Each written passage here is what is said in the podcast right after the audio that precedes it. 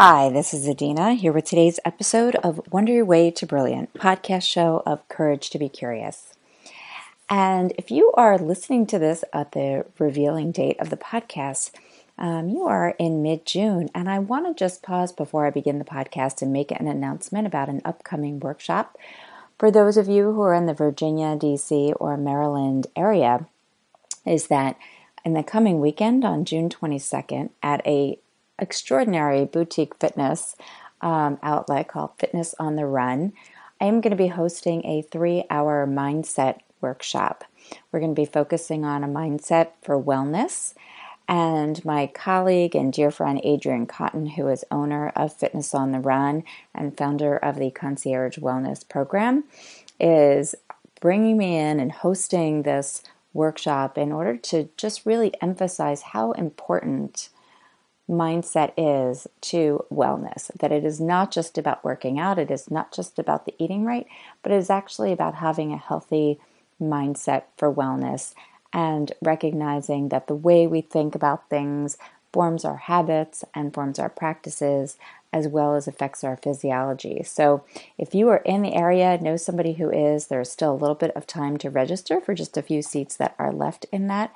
And you can do that by contacting me at info at, at Courage to Be Curious or Adina, A D I N A, at Courage to Be Curious, or going on the Fitness on the Run website and you can find it under their section for workshops and events. So if you are in the area, know somebody who is, and want to check out more deeply some of the work we do around mindset, um, hop on board. Come let us know. In terms of returning back to our podcast theme for the month, we are working on the final of the yamas, and that is the yama of aparigraha. Aparigraha, letting go, non possessiveness, or non attachment. And I have been doing so much thinking about aparigraha in lots of different ways. Um, I approached literally um, this week approached the letting go of my daughter's childhood in her graduation from high school. And so that was a big letting go coming into my life. And we are now in that in between period between high school and the start of college, which launches me into the section that Deborah Adele has on Aparigraha called Hanging in Midair.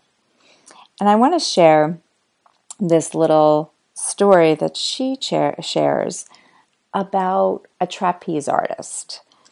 And some of you who know me know that I have dabbled in the circus arts a little bit in terms of learning the lyra and doing some performance with that last year. And one of my goals for this summer is to participate in an in air, or it's called Take Flight experience at our lo- local circus school that is actually just a few minutes from my house, which is a flying trapeze experience. And so, this particular story that Deborah Adele shares is really resonates with me and perhaps even pushed me even more toward wanting to do this this summer.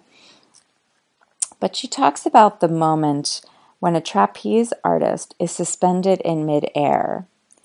And she describes my understanding is that in order for the trapeze performance to work, the artist has to let go of one bar and then wait in midair for the next swinging bar to reach them.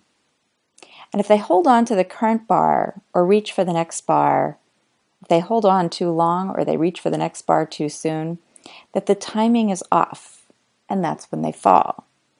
Instead, they have to let go fully of the bar that they first held in order to be ready for the bar that's swinging toward them, trusting the timing of the swing and not of their own effort in order to reach the bar.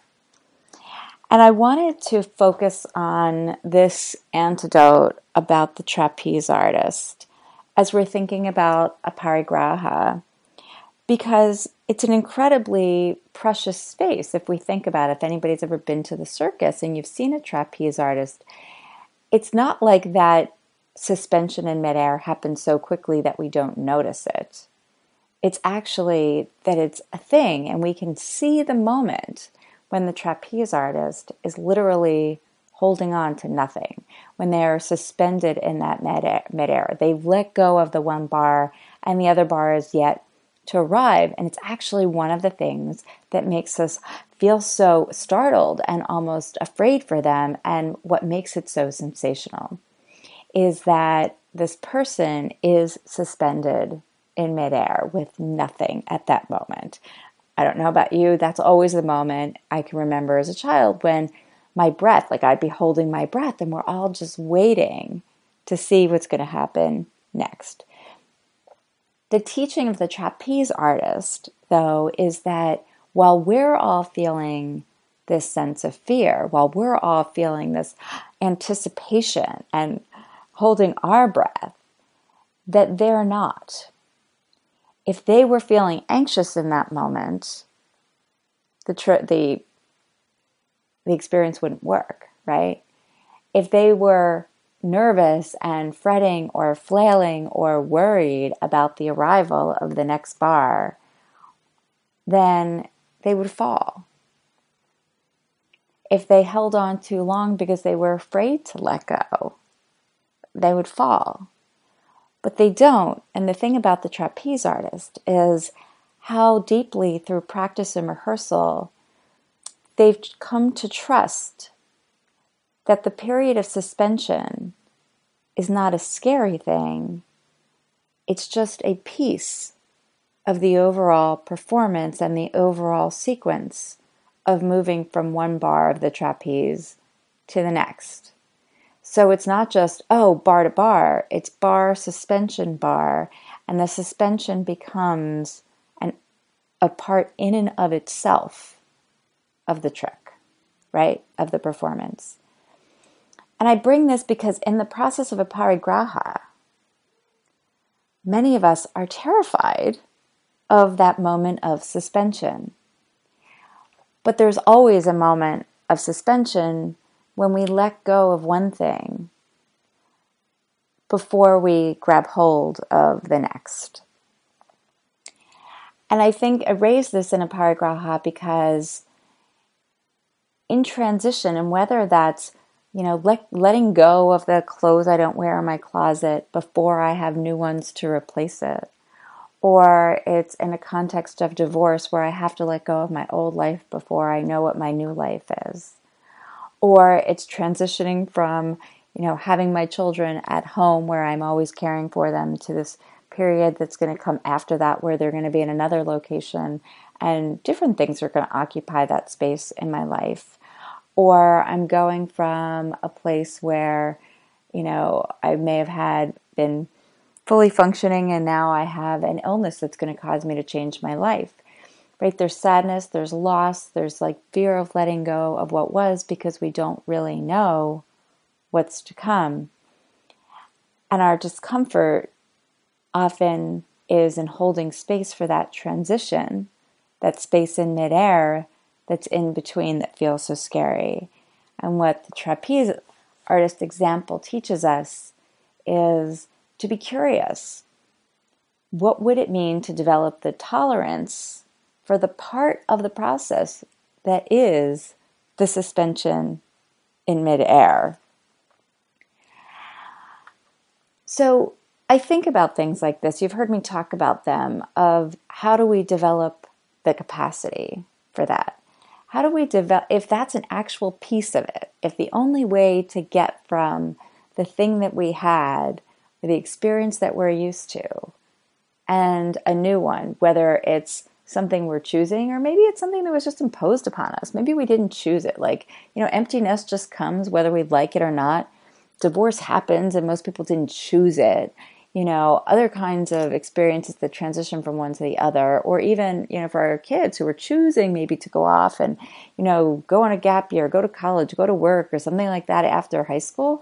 They're choosing something else, but there's still this fear, but there's this suspension in midair. And what would happen if we embraced it not as the scary part, but as the part that we just need to develop a capacity for, like the artist needs to develop the trust?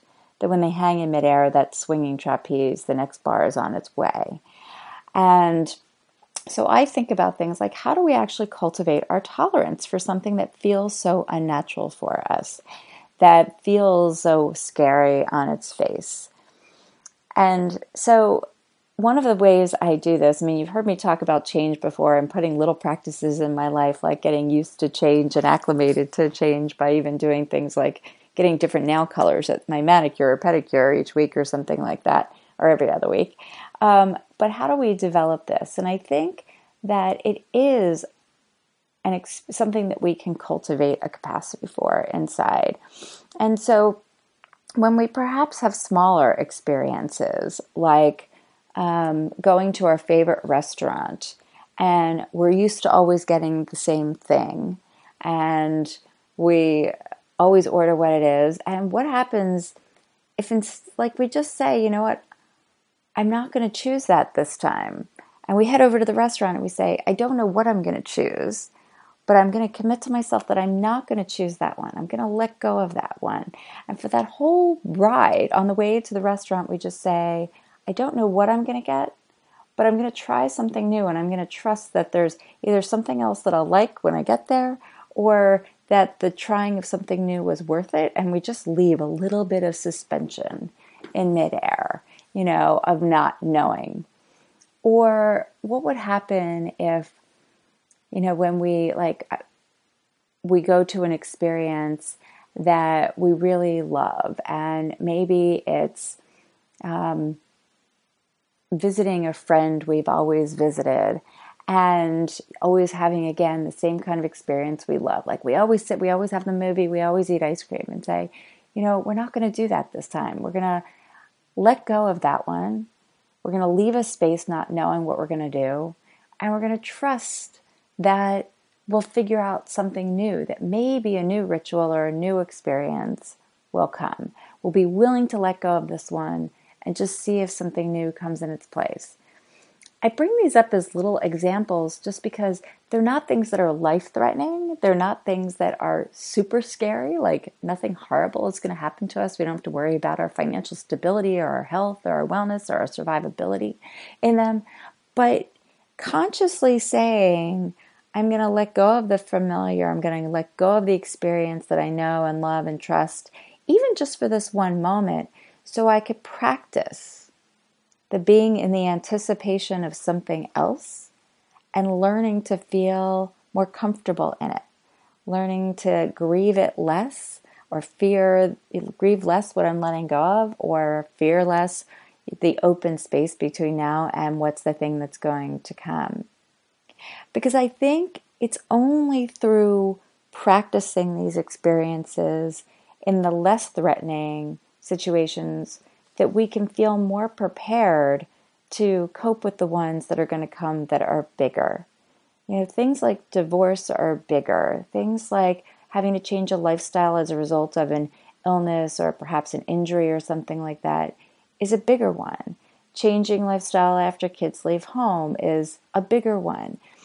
But these bigger ones knock us down so much because our capacity for managing the suspension in between, of practicing letting go of something familiar or comfortable or even that we like, and leaving a space to see what might come and what might fill it, is so unfamiliar. So, my invitation to you this week, as we're thinking about Aparigraha this month, is to get curious about how could you practice cultivating your comfort with the suspension in midair? How could you practice letting go of something that's familiar, letting go of something that's safe or comfortable, and creating a space to see what could happen on the other side? What could fill that space? And cultivate the experience of hanging out in midair as you wait to see what that thing is. So that's my invitation for the week to explore Aparigraha, a place to get curious, and join us back again next week for yet another take and another invitation of Aparigraha.